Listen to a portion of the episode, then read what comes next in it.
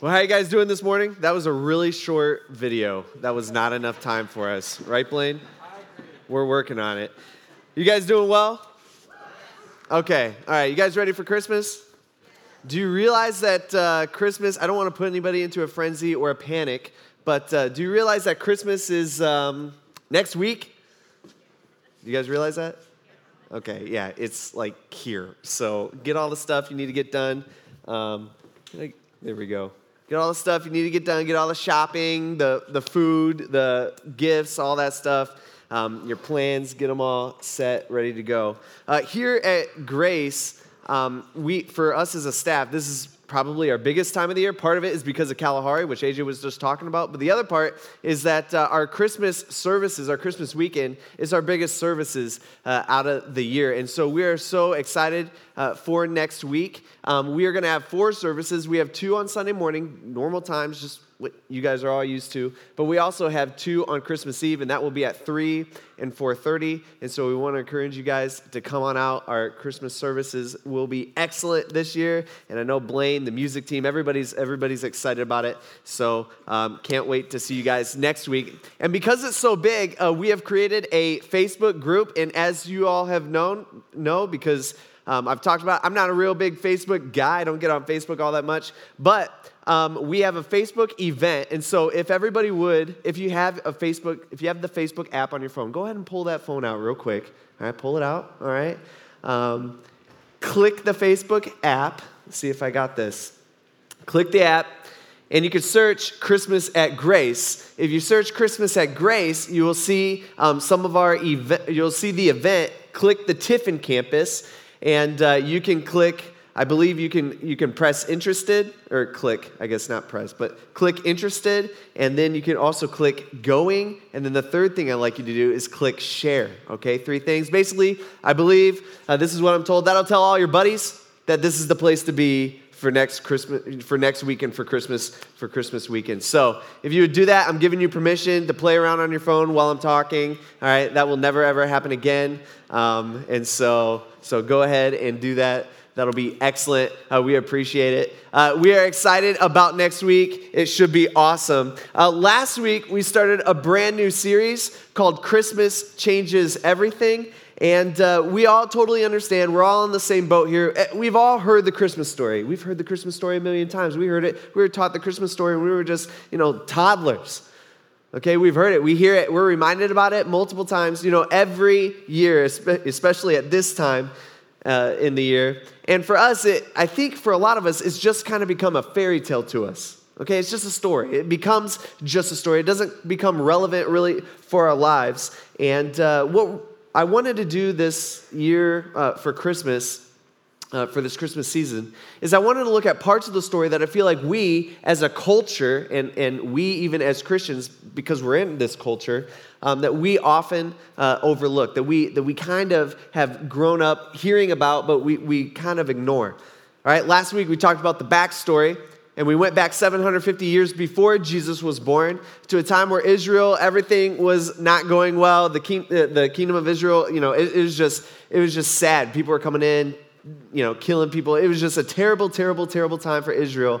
And uh, God sends a messenger to the nation of Israel. His name's Isaiah, and he comes in. He comes on the scene, and he's just like, hey, uh, just want to let you know, God wants me to tell you that, uh, that he's going to send a savior for you. He's going to send somebody uh, that's going to save you as a nation. What the people didn't really understand, that God meant so much more. He was this Savior was actually going to save them for eternity from their sins. And so these Jewish people have been waiting for hundreds and hundreds and hundreds of years for this for this uh, baby. Uh, who is going to be the Emmanuel, which just means God with us, this baby who's going to be the Messiah, which means Savior, that, that would save them as a nation. And so for hundreds and hundreds of years, the Jews have been waiting for this baby who is going to change everything, who's going to change the world. And then one quiet night it happens, right? Right? Jesus is born. He's born to a couple of young, poor parents. Um, he's born, he happens to be born uh, in a barn because, because everything was booked up in Bethlehem uh, because of a census. We'll actually talk more about that uh, next week, about Mary and Joseph and how all that uh, happened. But uh, it really, Jesus was born in the complete opposite like way that any of the Jewish people that have been waiting for hundreds of years thought would, would ever happen. I mean, it's the exact opposite of what they thought. I mean, a uh, uh, baby, the, the Messiah should be born into royalty and or at least to some sort of leading ruler um, in the in society, and it should be born in a palace. You know, none of that happened. Okay, it was the exact opposite. And uh, and so this morning, what I want to do is I want to skip forward to really right after Jesus's birth. And uh, and it's a part of the Christmas story that we all know, and it's in Luke chapter two, and we're going to be looking at verse eight. It says this: in the same region, shepherds were staying out in the fields and keeping watch at their night at night over their flocks. And then an angel of the Lord stood before them, and the glory of the Lord shone around them, and they were terrified. All right, can you picture this? It's interesting, Luke, he has, uh, right before this, he's talking about Mary and Joseph. He talks about Jesus being born. He, who, Luke's the one who's telling this story. and uh, But then he quickly shifts focus to these guys, all right, to shepherds. All right, it's kind of weird because shepherds in society, um, they were one of the lowest in society. Uh, they weren't anything special by any means. I mean, to be a shepherd is like you're just kind of starting off. Um, no religious person or no leader in society would ever come close to a shepherd because a shepherd was considered dirty and was considered unclean. And so you didn't want to mix that w- with them. Uh, shepherds were poor. They didn't have much. They lived outside. They were just kind of everyday, not nothing special about them people, okay? And, uh, and these shepherds, they're out in their fields. They're watching their flock of sheep. And uh, these guys are like the third shift guys. How many of you have, you, you've worked third shift, or maybe you work third shift now, okay? So you you get it. That's what these guys, I mean, they, they're the ones who stay up all night. Their job basically is just to, to watch the sheep, which doesn't seem like it'd be that hard of a job um, to me, but I don't know. Um, but so they're just watching the sheep, making sure no one's st- stealing sheep or making sure that there's no wild animals um, messing with their sheep. But uh, but so that's that's their thing. And so they're just kind of doing their thing. They're doing their normal thing. And then suddenly, bam, angel appears right in front of them. And it says the glory of the Lord shone around them. I don't one hundred percent understand. We don't know exactly what that is. I don't know if that's like, you know, billowing smoke, or if it's just like, maybe it's just fog, or maybe it's just light, or I don't know if it's fire or what it is. But the glory of the Lord Lord, it's shown around them. I mean, it's it, they're surrounded by this, and these guys are terrified. All right, they're terrified out of their mind. Actually, the Greek word here um, is phobos, which it is doubled down, which basically is where we get the word phobia from, which makes sense. And uh, what Luke does here is he states this word, and then he restates it with a mega added to it. Okay, that's a little Greek tiny little Greek for you. But basically, it's like Luke is saying this. He's saying, hey, these guys were afraid, plus they were exceedingly mega afraid, okay? I mean, these guys are, they're as terrified as you could possibly be. And why? Well, it's because this angel suddenly shows up in the brilliance of God's glory right in front of them. And they're shocked, and they're panicked, and they don't know what to do, and they don't know what's going to happen happen to them. It's funny to me, you know, I'll talk to people, um, and uh, they'll come up and, you know, they'll start talking to me about angels, and uh, some people, you know, they'll say, well, you know, it'll be the, well, my uh, my loved one has passed away, and I know he is uh, is watching over me. He's he's the, an angel now, and he's watching over me, maybe my guardian angel. You know, um, th- that is not what the Bible tells us. All right, it's not. We don't get to turn into angels someday. We live forever. We get to go to heaven, but we don't we don't get to turn into, into angels. Or we view angels as like these fluffy, you know, winged, like uh, like super kind, gentle beings, right? They're warm. I don't know. They got this like ring thing over their head. I don't know where that came from. Um, this ring of light. I don't know what that is. Uh, but they got this thing over their head. Or we view them as like, I don't know, naked babies like Cupid, and they're shooting arrows of love, you know, flying around, just doing their thing. That's how we view view angels. Or they're playing a harp. Um, or and and whenever you see a picture of an angel, for some reason they're wearing a dress. Don't know what that's all about. But it's like, that's how we view angels. But that is not how angels are, are um, described in the Bible. Almost every time we see angels and humans interact in the Bible, the common denominator is fear. Right? It is freaky. These uh, angels, they freak, they freak people out. It is terrifying. And that's what these shepherds are experiencing. They don't know what's going on. They don't know what's going to, you know, what to do. They don't know what's going to happen to them. They don't want, know what this angel wants. And let's be, let's be honest. I mean, the sheep are probably scattering off. I mean, if the angels are terrified, the sheep are gone. Or not the angels. The shepherds are terrified. Them sheep, they're gone. They're not there anymore. They're scattering off. And uh, the angel starts to talk to them. And the angel says, said to them, "Don't be afraid. For look, I proclaim to you good news of great joy that will be for all the people. Today in the city of David, a Savior was born for you, who is the Messiah, the Lord. And this will be a sign for you. You will find a baby wrapped tightly in cloth and lying in a manger." And suddenly there was a multitude of the heavenly host with the angel and praising God, and they're all saying that glory to God in the highest, in the highest heaven, and peace on earth to people that he favors. All right, so these angels, they begin talking uh, to these shepherds. And the first thing, they're like, hey, whoa, whoa, whoa, whoa, whoa, don't freak out. All right, don't be afraid. They say, fear not. You know, I actually have good news for you. Don't you like it when uh, when someone starts a conversation with you, they're like, hey, I got, I got some good news, right? We're all like, yeah. Or they say, hey, I got, I got some good news for you. We want to hear it. The angels are saying, hey, I we have or I have such great news to tell you. You don't have to be afraid. You don't have to be terrified. And the news is this, that on this very night in the city of David, which is Bethlehem, it's the, it's the town that David was born in, he says, a Savior has been born for you.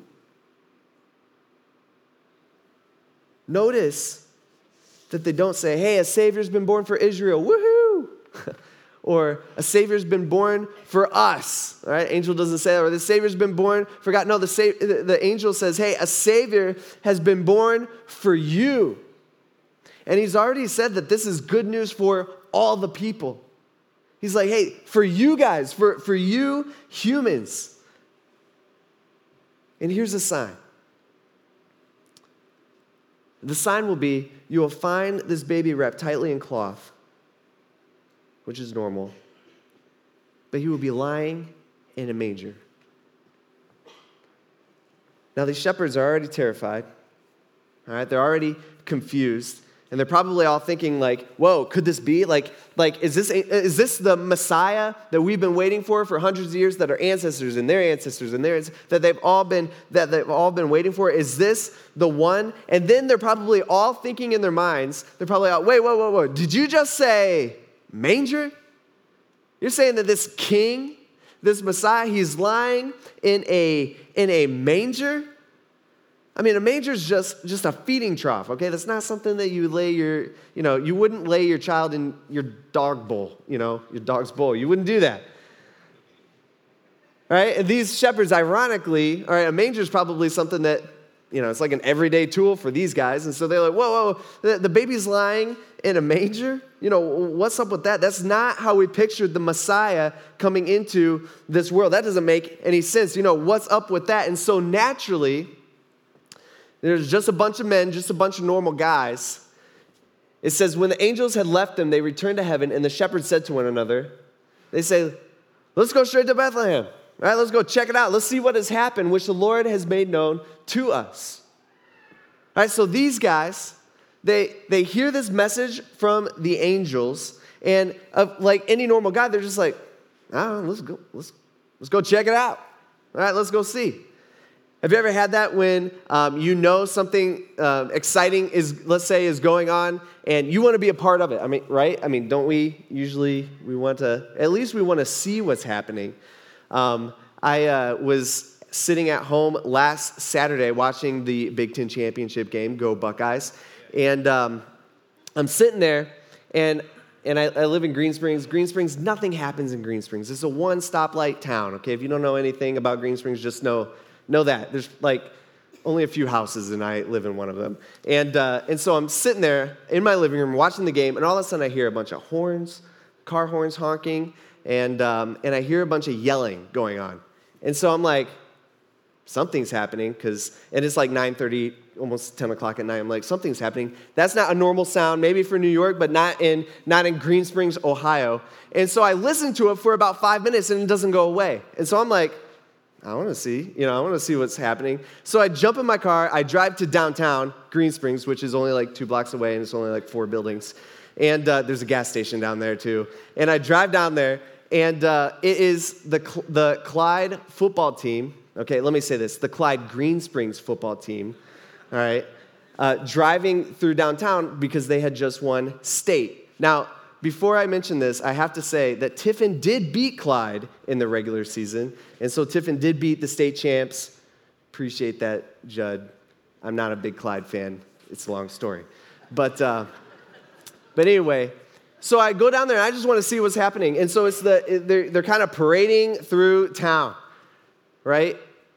But I, I know something's going on, and I don't want to miss the excitement. Okay, I didn't even know what it was. That's kind of what's going on here with the shepherds. They're like, whoa, whoa, whoa, something is happening in Bethlehem. The angel has just ter- told us, and so let's go check this out. All right, let's go, let's go see these guys. Let's go see what's happening. And so they go. In verse sixteen, it says they hurried off, okay? So they're like, I don't know if they're running or what. Um, they, they hurried off, and they found both Mary and Joseph and the baby who was lying in the manger, which is so weird. After seeing them, they reported the message that they were told about this child. And all who heard it were amazed at what the shepherds said to them. But Mary was treasuring up all these things in her heart and meditating on them, or she was she was thinking about them. So the shepherds, they hear this good news from the angels. They hear this message. So they go check it out. And it happens to be true. See, usually, when we hear the Christmas story, I feel like, you know, I think a lot of times we overemphasize the messenger. We think of the angel, angels uh, giving them this message, um, and and the angel, you know, who delivers this message to these shepherds out in the field. But the shepherds, they heard the message from the angels, and and it wasn't necessarily the angels who were giving the. Me- Let me say this: the angels give the message to the shepherds, but the shepherds are the ones who who give the message to everybody else. Have you, have you ever noticed that before? It's the shepherds who tell everybody else. All right, we miss that part a lot. That's what verse seventeen says that we just read. After seeing them, they reported the message that they were told about this child, and all who heard it were amazed at what the shepherds had said to them. Sure, the angels were the first messengers, but the shepherds were the main messengers for the Christmas story. See, I feel like besides reading the Bible ourselves, which is which is good and something we should all be doing. And the Bible doesn't change. But God's plan today is that we hear God's news, or we hear God's message through ordinary and flawed messengers. All right? By the way, that doesn't mean that the message is flawed, but we totally understand that we, as God's messengers, are flawed. See, uh, when we first hear the good news, or we first hear the message basically of what Jesus has done, that Jesus came to earth and that he died, or that he he was born and uh, on Christmas and, and he ended up living a perfect life, and then he later died on the cross for us, that, that message that God has given us. And when we hear that message for the first time from a family member, or maybe it was from a friend, I don't, you know, don't know where you guys are all at with that, but it's easy for us to focus on the flaws of the messenger. Have you noticed that before? Where it's like, we don't like being told when we're wrong with something. We don't like people uh, pointing things out in our life. And so for us, it's a lot easier to, to look at the messenger, and we start poking out the flaw, or pointing out the flaws in them. Like, who is this guy to tell me that I have issues? Or who is this guy to tell me that I don't have a relationship with God or that I am not right with God? See, to most of us, God sends normal, average, flawed people, kind of like the shepherds, in our life to tell us the good news. And it usually isn't something miraculous like angels, right? Which is probably a good thing. I mean, it's not as terrifying for us. That's good.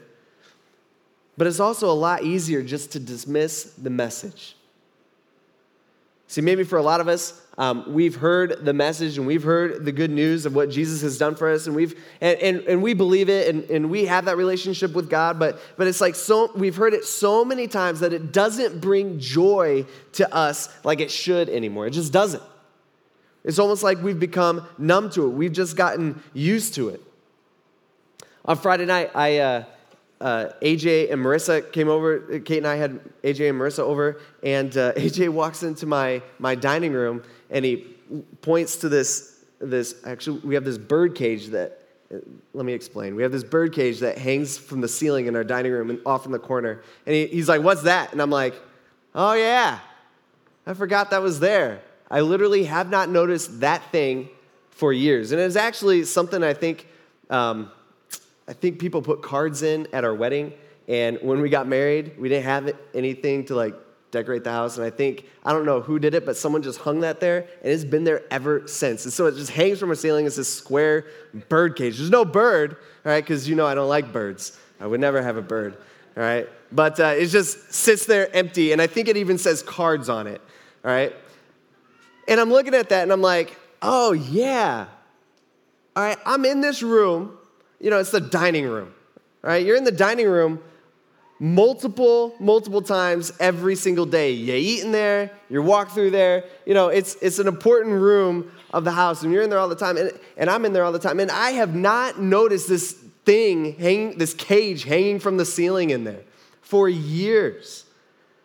See, I think a lot of times that's how we view um, we view the gospel. Right, or review this message that, that the angels first give to the shepherds, and the same message that the shepherds tell everyone else. I knew it was there. I knew that cage was there. I just didn't think about it much, and I didn't ever notice it. We've gotten completely used to it. See, this message that a lot of us in here, that we've just gotten used to, is the most important message that we could ever have. It's the most important message that we could ever tell somebody. It's the most important news that we that has ever been stated, that a Savior who was born for who? For us. And he lived and he died for who? For, for us. It's the best news we could ever hear. And after a while, I feel like we just... I don't know, we just become numb to it. And we don't have that joy. Actually, the shepherds give us a great example of the reaction that we should have from this news. And it says, the shepherds return. So they go back to their fields. It says, glorifying and praising God for all the things that they had seen and heard, which were just as they had been told. So these shepherds go back, and their reaction is, hey, they start glorifying and they start praising God. That is their reaction to this good news. They had joy in their life, and they just, I don't know, they just couldn't contain it. It, overfull, it overfilled. It was something that people could tell. And so they were telling people the message, and they're worshiping God along the way. And that's the way that we should live our lives. See, those of us who are Christians, which isn't everybody in here, and some of you guys, you know, you, you're not a Christian, you know you're not a Christian, and, and you're not really interested maybe, or maybe you're, you're looking, but you know that you've never made that decision. Okay, we got, you know, I'll be talking more about that next week. Um, and then uh, others of you, you think that you have a relationship with God, and the honest truth is you don't. You've almost tricked yourself into thinking that it's all good with God, but you've never surrendered your life. You've never given your life one hundred percent completely over to God. You've kept part back for you to control.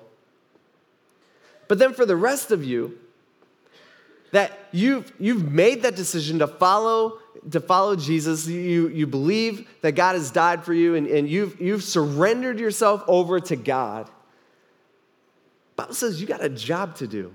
We have a job to do. See, we, we're the messengers now. Jesus, the last thing he says before he goes back up to heaven after, after he dies, he's saying, hey, guess what? Um, I have a job for you. I want you to be the messengers. You need to go tell people the good news, this good news that, that these angels first tell the shepherds on this very night. I mean, think about it. What if the shepherds heard this news, heard this message from the angels, and then they were like, oh, and the angel leaves, and they're like, okay, cool. Well, let's go gather up all the sheep. They don't go to Bethlehem. They don't tell anybody else. I mean, how messed up would that be? But the reality is, a lot of us are really in that position. We have the message, we've been told the message, but we choose because it's awkward and because, you know, because, you know, we don't know how to say things right. What if they ask a question that I don't know how to answer? You know, we have all these excuses that we just dump on ourselves to make it, to make, really, it's just to make us feel better. But a lot of us, we just keep the message to ourselves. But that's not what the shepherds do. See, this news was is too good to just keep to ourselves. This message is too good to not have it show up in our life. This message is too good for us to not have joy, real joy in our life. And there is no better time of year to share that message with others than now. one hundred percent, hands down. I mean, that's why we've been doing the You've Been Gifted thing. Why? Because this is the best time of year, right? For some reason, I don't know why this is, but for some reason, people are most responsive to that message or to that good news now, during the Christmas season. So You've Been Gifted thing, it's not about buying people a tank of gas or, or, um, or buying somebody's lunch. All right, that alone does nothing to help anybody. Not really, okay? A tank of gas and one tank in their entire life, you know, that just doesn't do much. It's the message that goes along with it that can change someone's life. See, it's about sharing the message. That's why we have those little cards to give, to, to invite them to our church, and maybe they could come, maybe they'll come to one of our uh, Christmas services. And, and we as a church, we as a church, we've seen this work, even here in Tiffin. Let me read to you one story. This is a lady in our church who's one of our rock star volunteers now. And she says this. She says, about five years ago, before I began attending Grace, I was raising four children by myself, and I was caring for my two nieces as well as my own two children. I remember I was at Kroger and adding up the groceries in my cart, and I didn't quite have enough money for the items, and so I put the peanut butter back on the shelf. I was really struggling, trying to make ends meet, and, and it was then that a little boy walked around the corner, and he handed me a twenty dollar bill with a card that said, "You've been gifted" on it. I wanted to cry. I knew that it was God who sent that little boy my way. I never heard of Grace back then, and today I am a grateful member of Grace and able to give back to my community in the same way that I was blessed that day. This is a lady, this is a family. Her kids come here from Tiffin. Probably the person who, probably the little boy who gave her the You've Been Gifted card five years ago, probably still comes here to Tiffin. Right, still is part of our church here. See, here's just one example of someone who came to Grace and heard this message and heard this good news. Just one example. See, we have seen this work, all because somebody in our church decided to sacrifice a twenty dollar bill. And because of that, this lady heard that message She came to grace, and it has completely changed her life, as well as her kids. Guys, there is no better time out of the entire year. There's no better week to share that message than this week, the week before Christmas. And so that's my challenge to you. It's my challenge to all of us. I'm included in this. A J's included. Blaine's included. Okay, we're all we're all in this together because we're a church family. This is what God has called us to be. We're supposed to make an impact on our community. And so my challenge for you and my challenge for us is for us to invite people to church next Sunday and next Christmas Eve. That means you got to go to a couple different services, and because you got families going to, then go to, a, you know, bite the bullet and uh, go to a couple different services. Remember, you are the messenger. You've been gifted thing. That's just a tool to help you do it. See, this news that we have, this message that we have, it changes our lives. If you have that relationship with God, you know that to be true because it has changed your life. It turns our fear, like what the shepherds had, it turns that into joy, complete opposite, right? This message that we have, like the angel said, it is good news. It is great news. And that's why Christmas changes everything for us. Let's pray. God, we ask that you would give us boldness. Lord, that you would help us not just grow in our relationship with you, which is so important, which is everything to us, but God, help us to reach out to those in our community around us, those in our life that do not know you. Give us the boldness to... If we're not bold enough to, to share the message with them, at least give us the boldness to invite them to church where they'll hear that message. God, we thank you for loving us. We thank you for dying for us. You didn't have to. We thank you for coming down to earth, born in a barn that first Christmas day and being an ultimate example for us. God, we thank you. I ask this in Jesus' name. Amen.